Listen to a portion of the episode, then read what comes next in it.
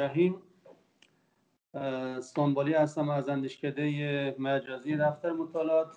این اندیشکده فعالیت خودش هر سال گذشته شروع کرده. البته دفتر مطالعات خدمت زیادی داره و در واقع از سال 1362 تأسیس شده. امروز در خدمت دو نفر از اساتید و صاحب نظران حوزه مسائل بین‌المللی هستیم. جناب دکتر خوشرو. ایشون مؤسس دانشگاه آزمال هستند و سمت معاملات حقوقی بین‌المللی و همچنین معاملات آموزش پژوهش وزارت خارجه رو داشتن در فاصله سالهای 94 تا 98 اگه اشتباه نکنم نماینده دائم جمهوری اسلامی در سازمان بودن.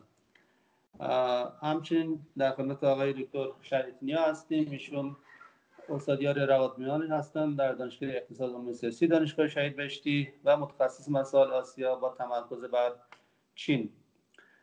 خدمت هر دو شما خوش آمد میگم و اجازه می‌خوام که بحث امروز در مورد چین را شروع کنیم.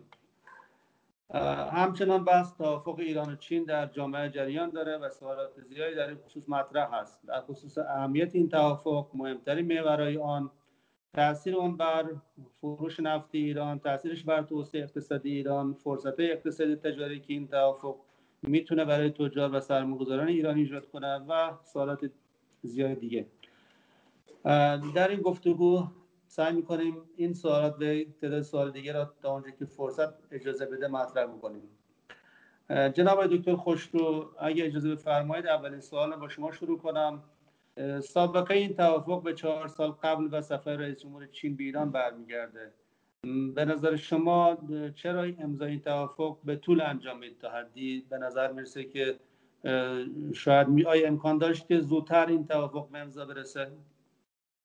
بسم الله الرحمن الرحیم. خیلی ممنون از دفتر مطالعات که منم به همونجا متعلق هستم. دفتر مطالعات وزارت خارجه. ارز کنم که ببینید این درسته که سال بیشتر از چهار سال سال 94 اگر اشتباه نکنم که رئیس جمهور چین میاد اواخر 94 به ایران. اونجا این بحث مطرح میشه. و خب اون وقت یه ایده بوده.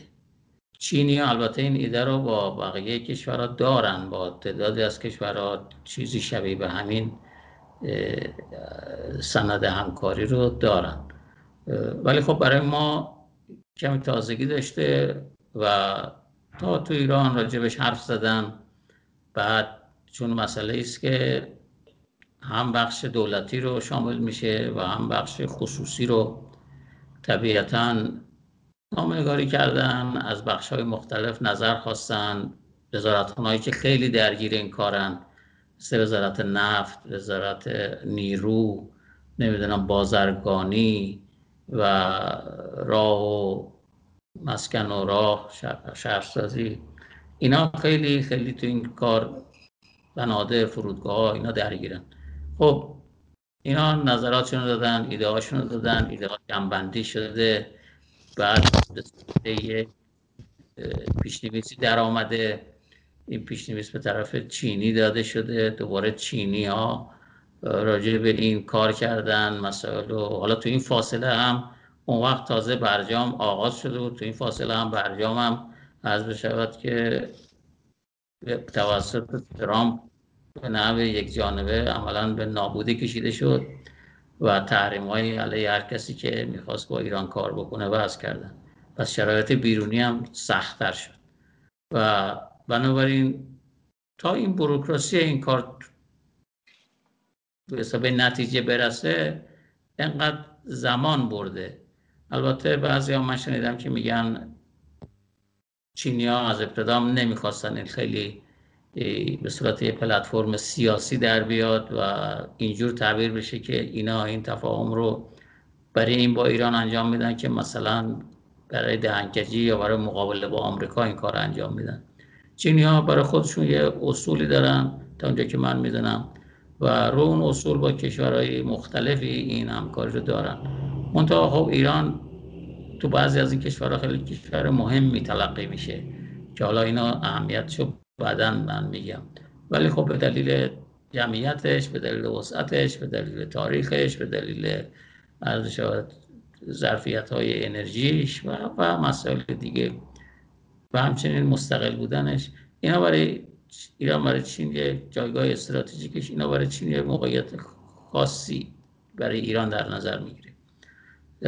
پس اون بروکراسی برده. میگن اگر که این چیزا نبود. اگر تو ایران این مسئله اینقدر سر صدا به پا نمی‌کرد چون بدونین یک که نفر از سیاسیون سابق گفت که نمی‌دونم این ترکمنچایه یا نمی‌دونم یک سند فروش ایران فلان یک جو ایجاد کرد. در خارج از کشورم که کسایی که کلا با ایران مخالف بودن خیلی علیه این حرف زدن. البته بعضی نظراتی دادن که حالا اگه ما فرصت شد به اون نظرات می‌پردازیم. من نمی‌خوام بگم هر کسی با این سند چیز کرده مخالف ایران هست نه. ولی عموما اونی که اونا که خیلی علیه این سند حرف زدن کسایی که اصلا نمی‌خوان ایران قوی بشه. و چینی هم یه خورده به نظرم پا پس کشیدن که یه خورده این جو آرام بگیره. و چون چینی ها آمادگی اصلا دنبال کارشون رو در سکوت و در آرامش و در تومنینه انجام میدن. نمی‌خوان از هر چیزی. یک خود اصلا مدل توسعهشون مدل توسعه آرام و صلح آمیزه با تهدید این و اون توسعهشون رو پیش نبرده. اینجا هم نمی‌خواستن یه همچین چیزی باشه یه همچین سر صدایی باشه. ولی خب تو ایران همه چی میفته توی بازی سیاسی. و متاسفانه این هم افتاد. که حالا هم بهش می‌پردازیم. بالاخره نتیجه رسید به این نتیجه و خوشبختانه از بالاترین سطوح رهبری ایران و چین و به خصوص وزارت خارجه اینا کار کردن هماهنگی کردن به این جنبندی رسیدن که حالا می‌بینیم. می‌خوام بگم یه مقدارش طبیعی بود یه مقدارش هم غیر طبیعی ایجاد شد. حالا این برداشتش رو من دارم از این سوال شما. بسیار خوب اجازه بدید که سوال رو بریم سر اصطلاح خود توافق جناب این شریعت میاد مهمترین محور این توافق چی است ظاهرا اینطوری که آقای دکتر خوشرو گفتن نهادهای مختلف درگیر این مذاکرات و تهیه مقدمات توافق بودن. به طور طبیعی باید مسائل مختلفی رو در بر بگیره. می‌خواستم ببینم مهمترین محور توافق چی هست و چه رابطه میان این توافق با ابتکار کمربند و کمربند و یک راه یک راه کمربند چین وجود داره؟ آیا بین این دو ارتباطی وجود داره یا نه؟ به نام خداوند سلام عرض می‌کنم خدمت شما تشکر می‌کنم از اینکه من رو دعوت کردید. البته مفاد توافق هنوز منتشر نشده و دو دیدگاه در کشور وجود داره. یک دیدگاه اینه که اون سندی که در اینترنت منتشر شد همون سند اصلی هست و مبنای همکاری ها رو همون سند شکل میده. یک دیدگاه هم اینه که نه سند منتشر نشده و در واقع دلیل اینکه یک توافق دو جانبه هست مادامی که چینی ها هم موافق نباشن طبق عرف دیپلماتیک نمیشه رو منتشر کرد. اما من گمانم این هست که سند همینی هست که در اینترنت منتشر شده کمابیش. اگر این باشه یک متنی هست که جهتگیری روابط دو کشور رو مشخص می‌کنه.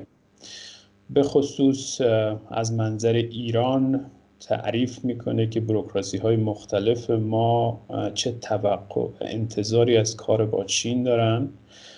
نکته دومی که در این متن سند جلب توجه می‌کنه و به نظرم مهمه اینه که سند یک ماهیت اقتصادی داره. تقریبا تمام بندهای سند به نوعی به همکاری اقتصادی دو کشور اشاره می‌کنه یا اونها رو مورد تاکید قرار میده. بنابراین تا اینجایی که می‌دونیم تا جایی که بر مبنای این سند می‌دونیم قرار هست که یک جهتگیری مبنا باشه از این به بعد. این سند مبنای روابط باشه در آینده.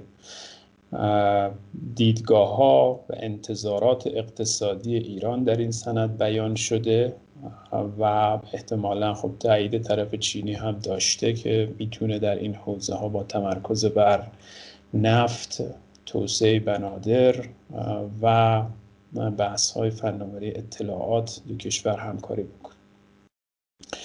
اما به نظرم این سند نیاز به یک برنامه عملیاتی داره. یعنی هنوز برنامه عملیاتی این سند تدوین نشده. اون برنامه عملیاتی هم کار یک وزارت خونه یا یک مجموعه نیست. تمامی دولت در بخش های مختلف به نوعی درگیر این سنده. و برنامه عملیاتی طبیعتا در وزارت های مختلف تدوین میشه. اینکه با کمربند و راه چه ارتباطی داره؟ در سند از کمربند و راه اسم برده شده در زیل کمربند و راه یک سری از در واقع اولویت ها تعریف شده. منتها می‌تونه در اون قالب همکاری شکل بگیره یا می‌تونه فارغ از اون هم باشه. ضرورتا ارتباطی بین این دو نیست. اما کمربند و راه در واقع برنامه اصلی دیپلماسی اقتصادی چینه و چین چه با کشورهایی که توافقات شبیه ما داره یا با کشورهای دیگه سعی می‌کنه اینها رو به نوعی به کمربند و راه ارتباط بده و فکر می‌کنم این هم ارتباط پیدا می‌کنه طبیعتا در صورت عملیاتی شدن به کمربند و راه.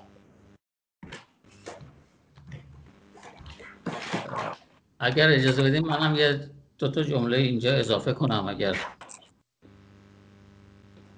دکتر. بله. من سوالم در ارتباط هم در همین ارتباط هست از شما. اگر مایلی که من سوالم مطرح کنم شما هم نوبت خودتون بفرمایید هم بفرمایید. جناب آقای شریعتی اشاره کردن که کمربند راه در واقع بر راهبرد اقتصاد خارجی به نوع راهبرد اصلی اقتصاد خارجی چین هست که سعی می‌کنه کشور مختلف رو در اون قالب یا برنامه‌ای که با کشور مختلف داره رو در اون قالب تعریف بکنه. اونطوری که در واقع از ابتکار کمربند راه پیداست یک شبکه اقتصادی اجتماعی بین ایجاد می‌کنه این برنامه.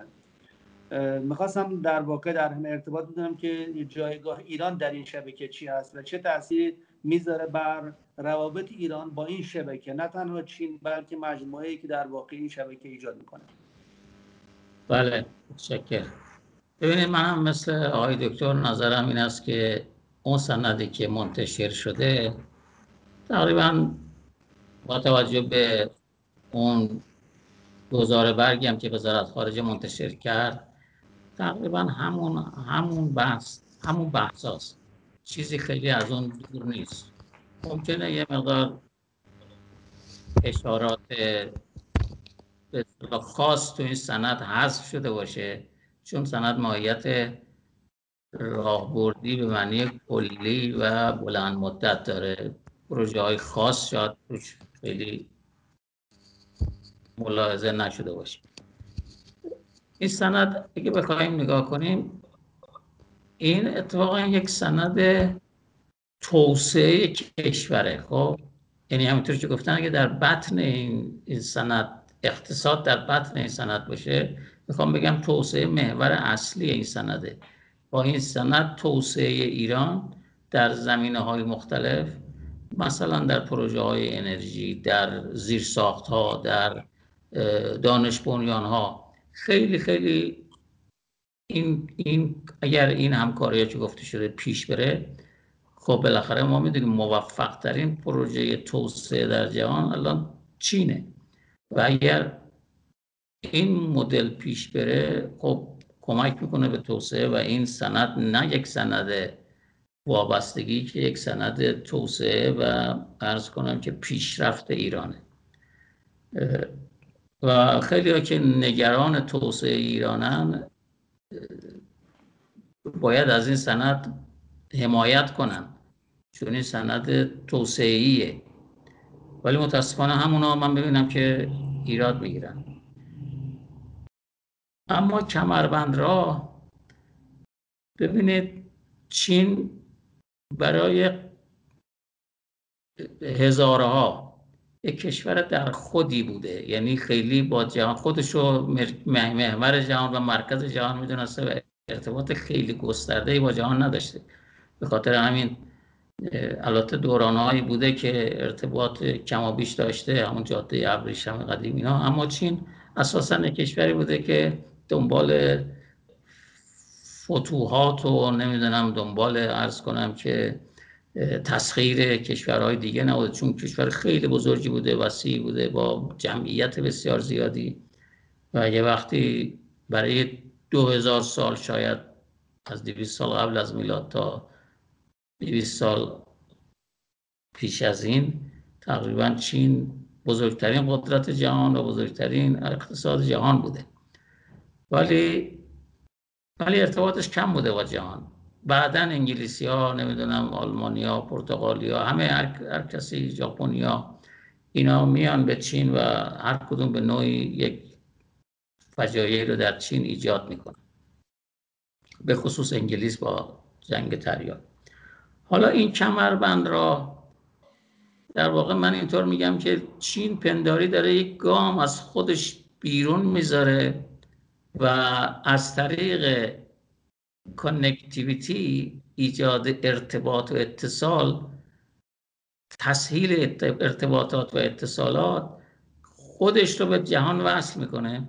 یعنی از طریق فرودگاه از طریق بندر از طریق ریل رود می‌دونیم که پیشرفته ترین به اصطلاح پیشرفته ترین کشور در اینفراستراکچر در زیر ها الان چینه.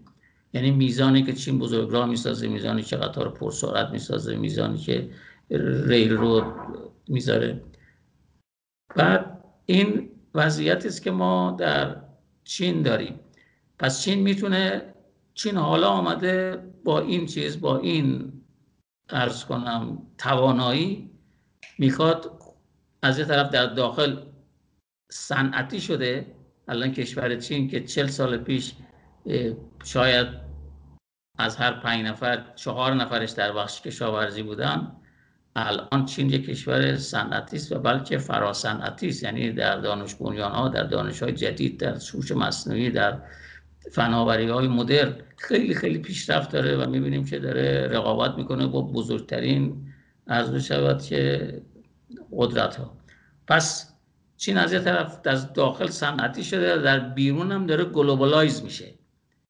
این پروژه کمربند راه یک پروژه globalize شدن چینه و در واقع چین از یک سنت در خود بودن و کشاورزی بودن تبدیل شده به یک کشور صنعتی و فراسنعتی و از اونم و با این پروژه بیشتر داره جهانی میشه و بین المللی به خاطر همین این بین المللی شدنش هم یک نرم افزار داره یک سخت افزار. این کمربند جاده شاید بخش سخت افزاریشه یعنی ایجاد ها برای این ارتباطات.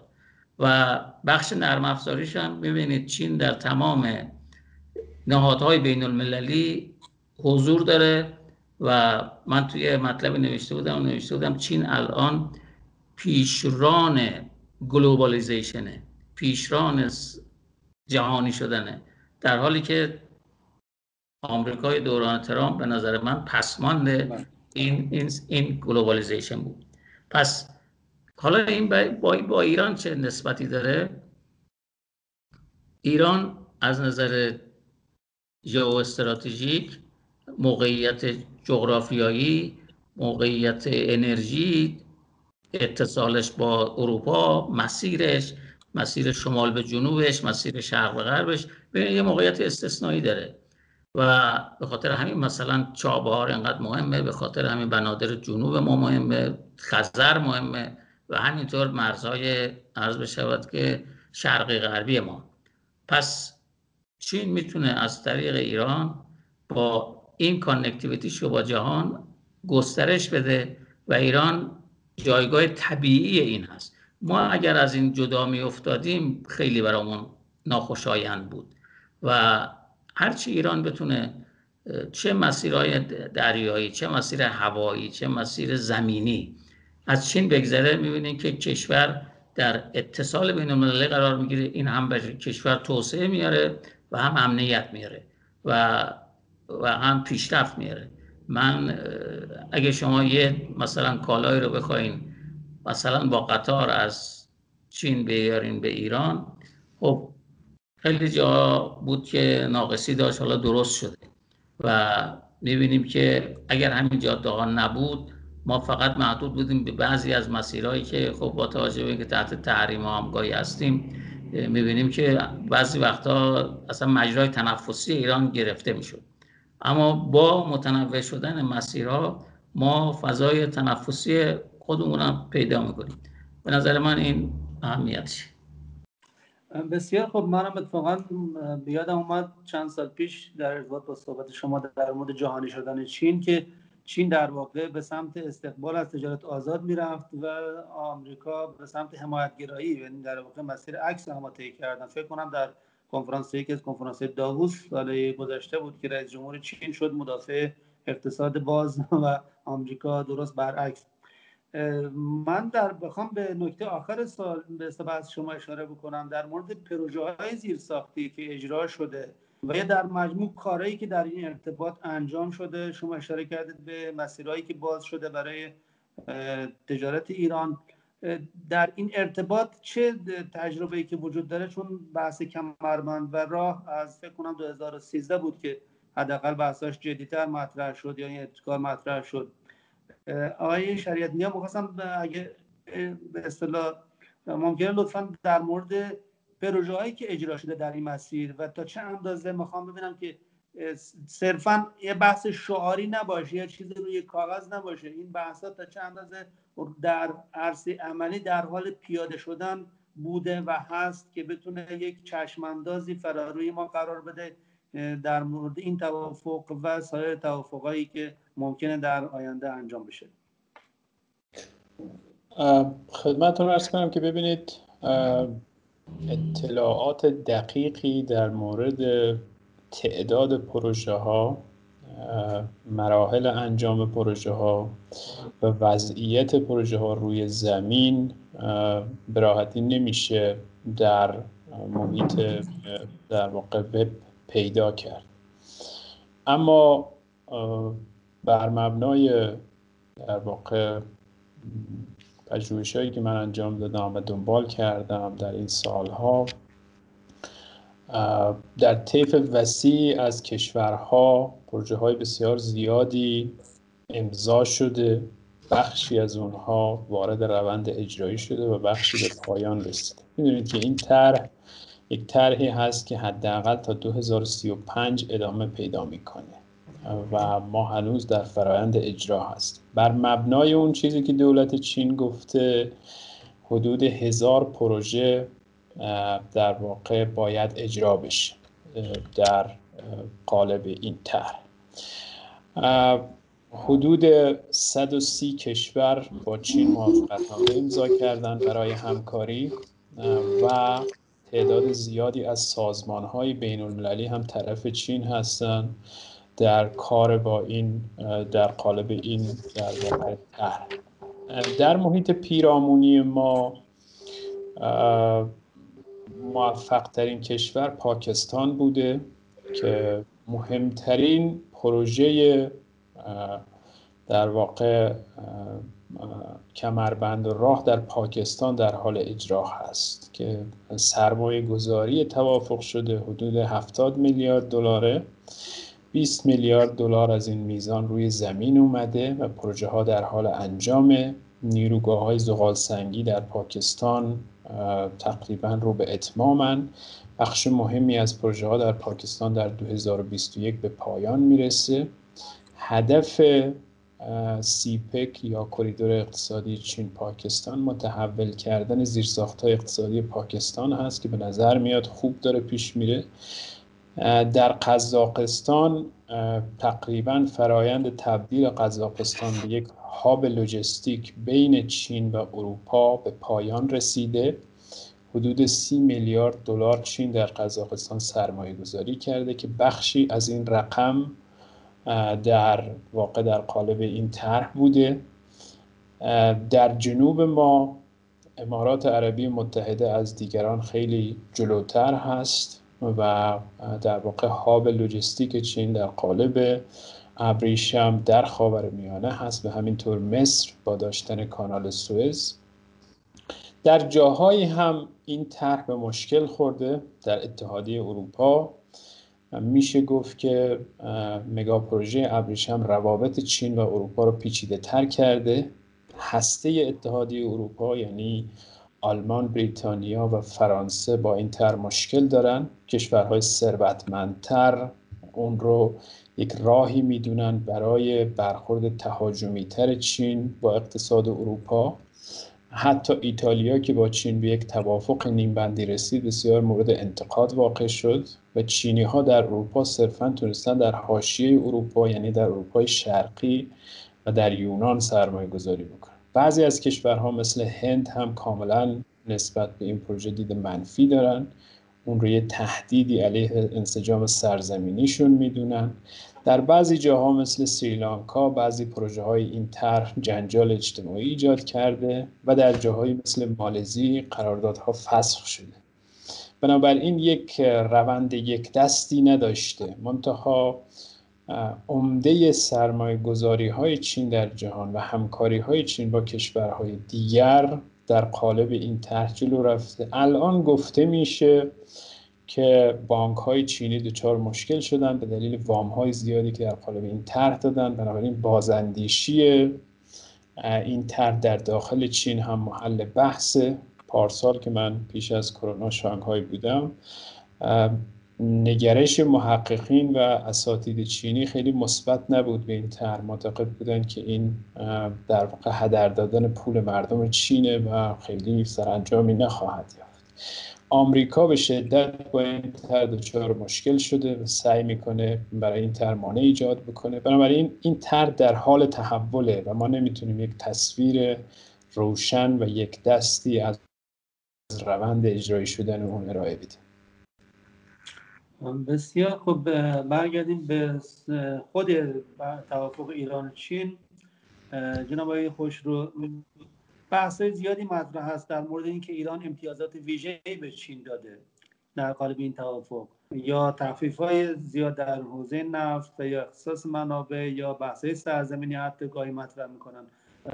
در این زمینه می‌خواستم نظر شما بدونم که واقعا این بحث ها تا چه اندازه صحت داره و چون ظاهرا این توافق به کلیات پرداخته. تا چه اندازه می‌خوام ببینم که این توافق وارد جزئیات شده که اساسا چنین چیزایی مطرح باشه در توافق. ببینید من به طور قاطع به شما عرض می‌کنم که هم صحبت کردم با کسانی که تو کار مذاکرات این قرارداد بودن. همین که تا اونجا که دسترسی داشتم منابع رو دیدم. اصلا همچین چیزی نیست که یک امتیاز ویژه‌ای مثلا به چین داده شده باشه. شما می‌دونید دوران امتیاز همون همون سالهایی که در واقع انگلیس مثلا در ایران می‌خواست امتیاز تانباکو رو بگیره امتیاز اختصاصی رو بگیره. همون سالا عملا پدر اقتصاد چین رو هم در آورده بود انگلیس.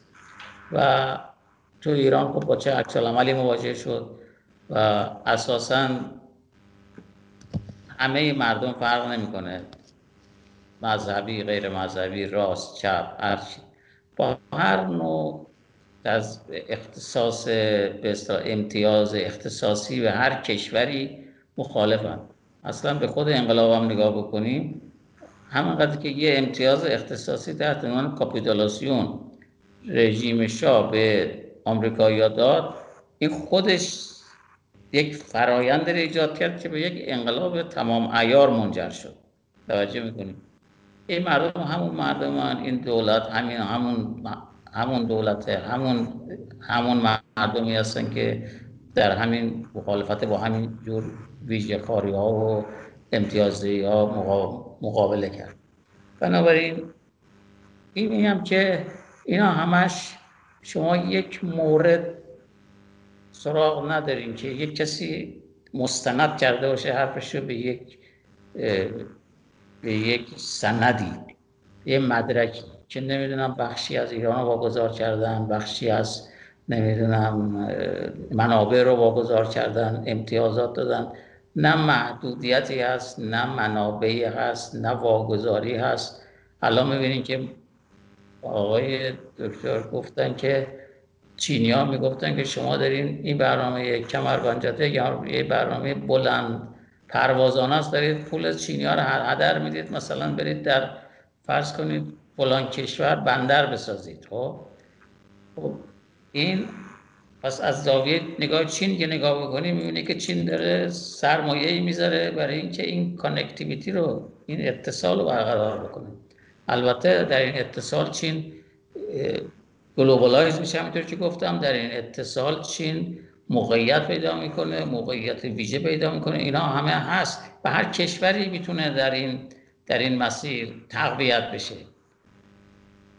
اگر مثلا افغانستان از طریق این پروژه به جهان متصل بشه خب افغانستان هم قوی میشه.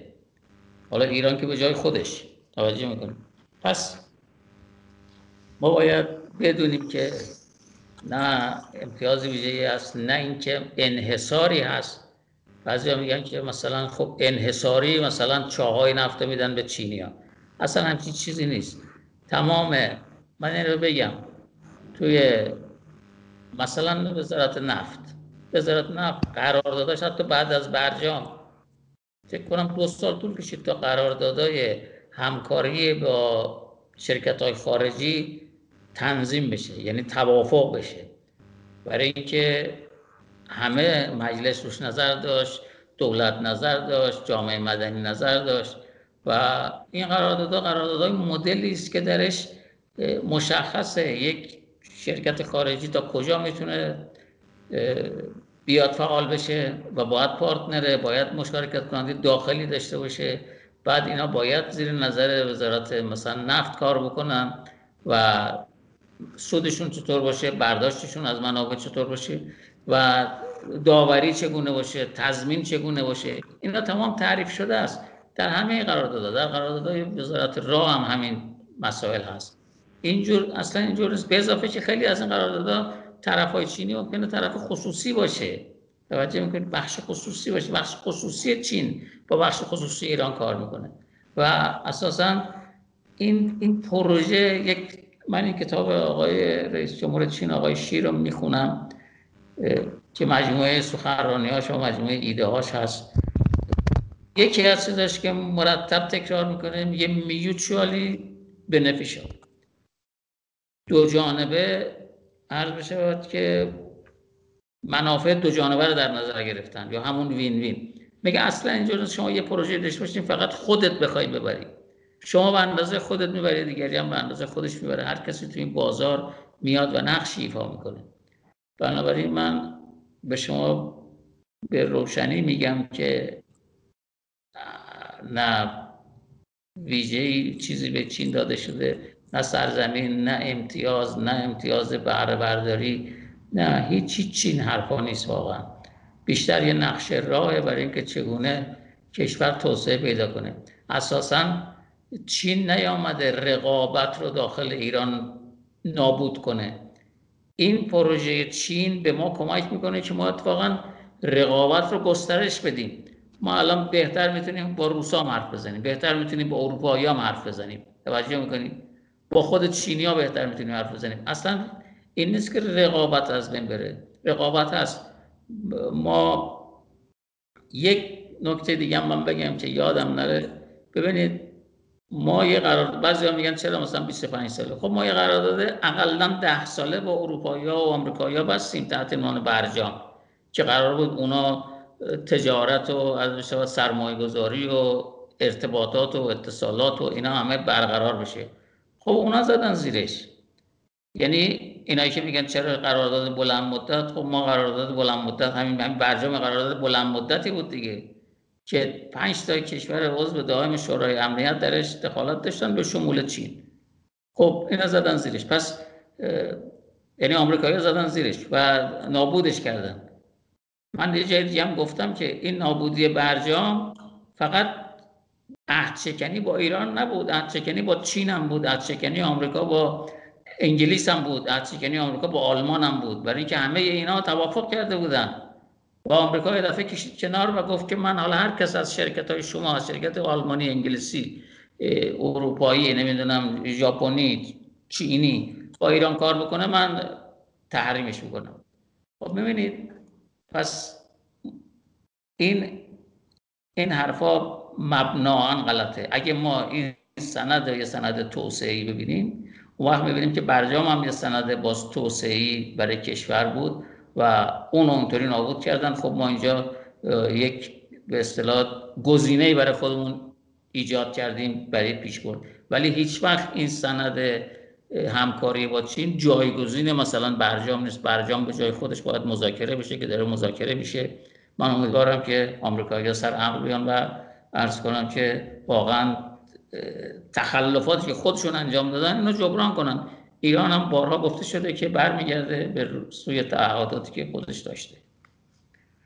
پس شما این توافق محدود به بین ایران و چین نمی‌دونید؟ یعنی امکان انجام توافقات مشابه با سایر کشورها هم احتمال می‌دید؟ اصلا ما اصلا اصلا که من می‌دونم اگر آلمان ایتالیا نمی‌دونم روس با روسیه ما قرارداد بلند مدت داریم. هند حتی همسایگان با همسایگان داریم مذاکره می‌کنیم.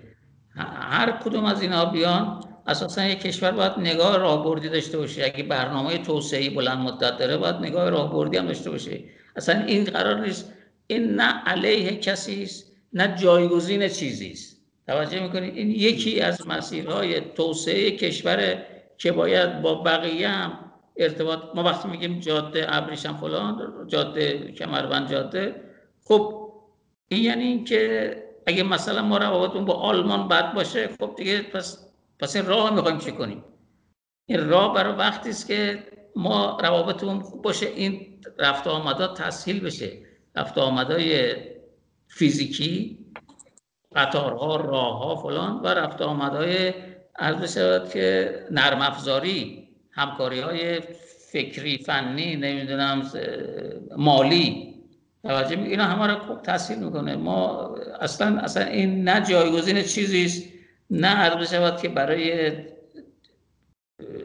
بیرون کردن رقبا از صحنه است. نه همچین چیزی نیست. من در همین ارتباط می‌خواستم از آقای شریعت نیا سوال کنم که آقای دکتر خوشنو میگن که در واقع توافق مبناش برد برد هست نفت متقابل. می‌خواستم ببینم که این توافق چه فرصت هایی در اختیار بخش تجاری و اقتصادی ایران قرار میده؟ در این با توجه به این در واقع ارتباطش با نتورک هایی که ایجاد می‌کنه و به اصطلاح سایر فرصت هایی که در سطح منطقه می‌تونه زمین ساز بروز ظهورش باشه.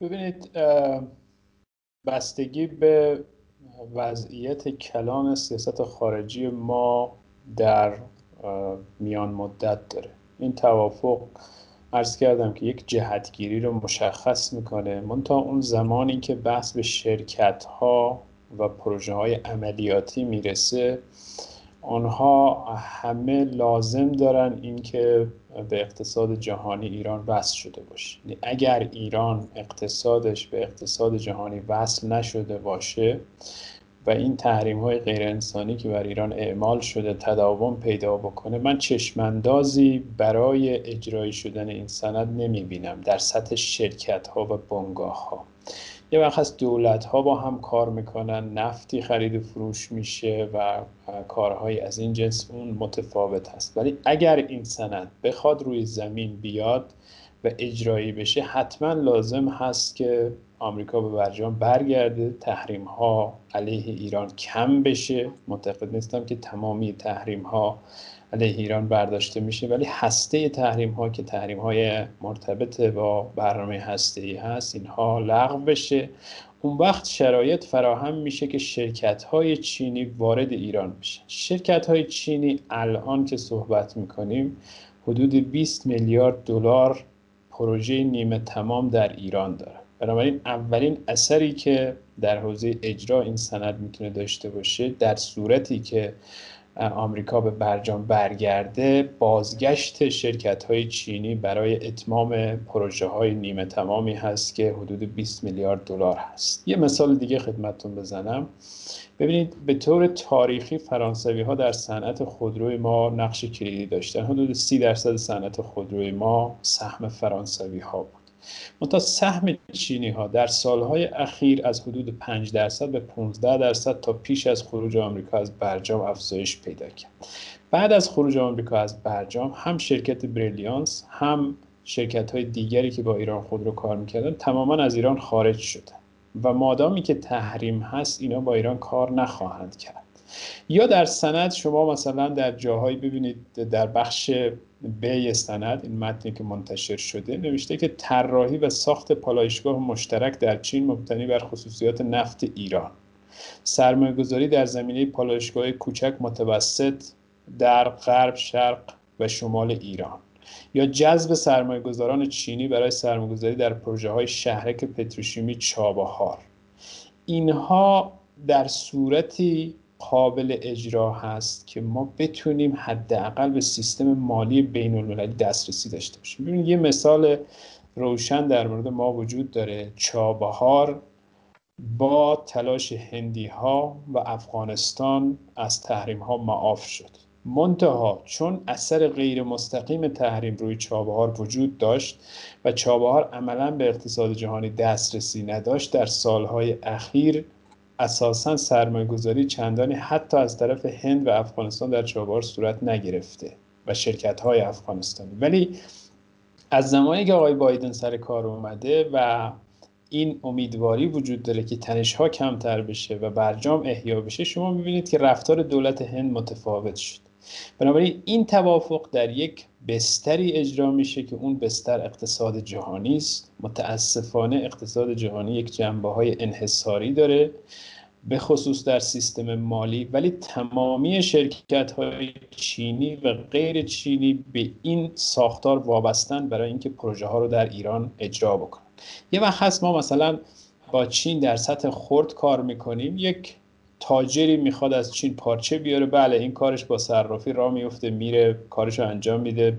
یک درصدی هزینه بیشتری میده ولی کار تجارت با چین انجام میشه. ولی اگر CITIC Group چین بخواد ده میلیارد دلار تأمین مالی ایران رو صورت بده که بزرگترین برنامه تأمین مالی ایران بود در دهه های اخیر. این دیگه نمی‌تونه بر مسیر صرافی و اینها عمل کنه. این حتما نیاز داره که سیستم مالی جهانی به روی ایران باز باشه و آمریکایی ها ایران رو و اقتصاد ایران رو امنیتی نکنند. بنابراین خلاصه بکنم ارزم را اجرایی شدن این سند بستگی به این داره که ما بتونیم برجام رو احیا بکنیم. بسیار سپاس. گذارم آیه شریعت نیا آیه دیگه خوشرو شما به عنوان جنبندی نکته من اینجا فقط راجع به تحریم ها بگم که درست فرمودن تحریم ها باید برداشته بشه. فقط بگم که موضع ایران این است که تر کلیه تحریم هایی که با اومدن ترامپ وضع شده تحت هر عنوانی اینا باید برداشته بشه. چون یه کاری ترامپ کرد که همون تحریم هایی که همون نوع تحریم هایی که وجود داشت اونا رو با عناوین دیگری مطرح کرد عناوین تروریسم نمی‌دونم سایبری هر حقوق بشری هر چیز دیگری. اینا رو مطرح کرد برای اینکه عملا بازگشت به برجام رو غیر ممکن بکنه. و الان یکی از گره های که من امیدوارم باز بشه همین همین تحریم هاست که باید واقعا برداشته بشه. چون چون هدف ترامپ هدف ترامپ این نبود که فقط برنامه هسته ایران رو محدود کنه. هدف ترامپ فشار حد اکثری برای یا فروپاشی بود یا تسلیم ایران بود. بنابراین این هر تحریم هر کدوم وسیله ای بود برای اون هدف. که خب خوشبختانه به اون هدف نرسید و همون یک جانب گرایی از بشود که بسیار افراتیش باعث شد که داخل خود جامعه آمریکا هم این همه شکاف های اساسی فعال بشه. پس تحریم ها باید کامل برداشته بشه و خب طرف پایبنده به برجام هم ایران بود و البته چین هم الان می‌بینی که الان اگر این تحریم برداشته بشه همین شرکت های چینی که تحریم شدن اینا از تحریم خارج خواهند شد و واقعیت همین است که بالاخره یه مقداری داره ما می‌بینیم دیگه کالاهایی که وارداتی است در کشور و کالاهایی که صادراتی است در کشور اینا داره انجام میشه دیگه. حالا با قیمت بیشتر و با حجم کمتر ولی داره انجام میشه. خب اینا رو که اروپایی که نمی‌برن که آمریکایی که نمی‌برن از اونجا که چیزی نمیاد به اونجا که چیزی فروخته نمیشه. توجه می‌کنیم پس یک کشور داره داره مسیر خودش رو پیدا می‌کنه برای چی؟ می‌خوام بگم استفاده یک جانبه از تحریم و وپنایز کردن دلار اینا نتایج عکس هم میده. بالاخره مردم راههایی پیدا می‌کنن برای اینکه این مسیرها رو دور بزنن و راه های جایگزین پیدا بکنن. طبیعیه. و خب داره انجام میشه. اما همینطور که گفتن اینا محدوده و اینا برای کشور هزینه بره و اتفاقا اونایی که می‌خوان کشور رقابتی باشه اونایی که می‌خوان کشور توسعه متوازن داشته باشه اونایی که می‌خوان کشور رو به سوی تعامل بره باید از هر اقدامی که در این مسیرها هست استقبال کنن. نه اینکه اگر یکی از برجام رفت بیرون ازش استقبال کنن اگه یه جایی قرار شد که ما تفاهمی بکنیم برای همکاری باید به اون حمله کنن. آه این پس پس ما با کشور سر ناسازگاری داریم. بنابراین من ارزم این است که خود خود این مسئله که در شرایط تحریم یه همچین تفاهمی انجام میشه یا همچین سندی امضا میشه خود این نشون از یک یعنی نشانه عملی این است که ما با این تحریم مخالفیم یعنی چین هم مخالفه و باید اینا برداشته بشه کشور ایران بتونه زندگی خودشو داشته باشه. البته ایران هم تعهدات بین المللی خودشو داره که اجرا خواهد کرد. بنابراین من می‌خوام بگم ما نیاز به یک توازن داریم برای برای پیشبرد همین برنامه همین تقویت روابطمون با چین با روسیه با هند با شرق که خیلی خیلی مهمه. می‌دونیم که اقتصاد جهانی یعنی اقتصاد چین بعد از کمتر از شاید پنج سال الان چیزی که من دیدم خبری که من دیدم که چند جا دیدم که گفته بودن توی فصل آغاز سال میلادی که درش هستیم توسعه چین حدود 18.5 درصد بوده. اصلا این یعنی بعد از تو کرونا توسعه چین 18.5 درصد بوده. این یعنی اینکه با این توسعه خیلی خیلی زودتر از اون که گفته می‌شد چین اقتصاد چین اقتصاد آمریکا پشت سر خواهد گذاشت. پس ما از یک اقتصاد با یک حجم بسیار وسیع و رو پیشرفتی داریم حرف می‌زنیم. پس باید از این شرایط ما هم دستاوردهای خودمون داشته باشیم. انشالله بسیار سپاسگزارم که در این گفتگو شرکت کردید. ممنون متشکر مطمئنم که این بحث مورد استفاده مخاطبین اندیشکده مجازی قرار خواهد گرفت.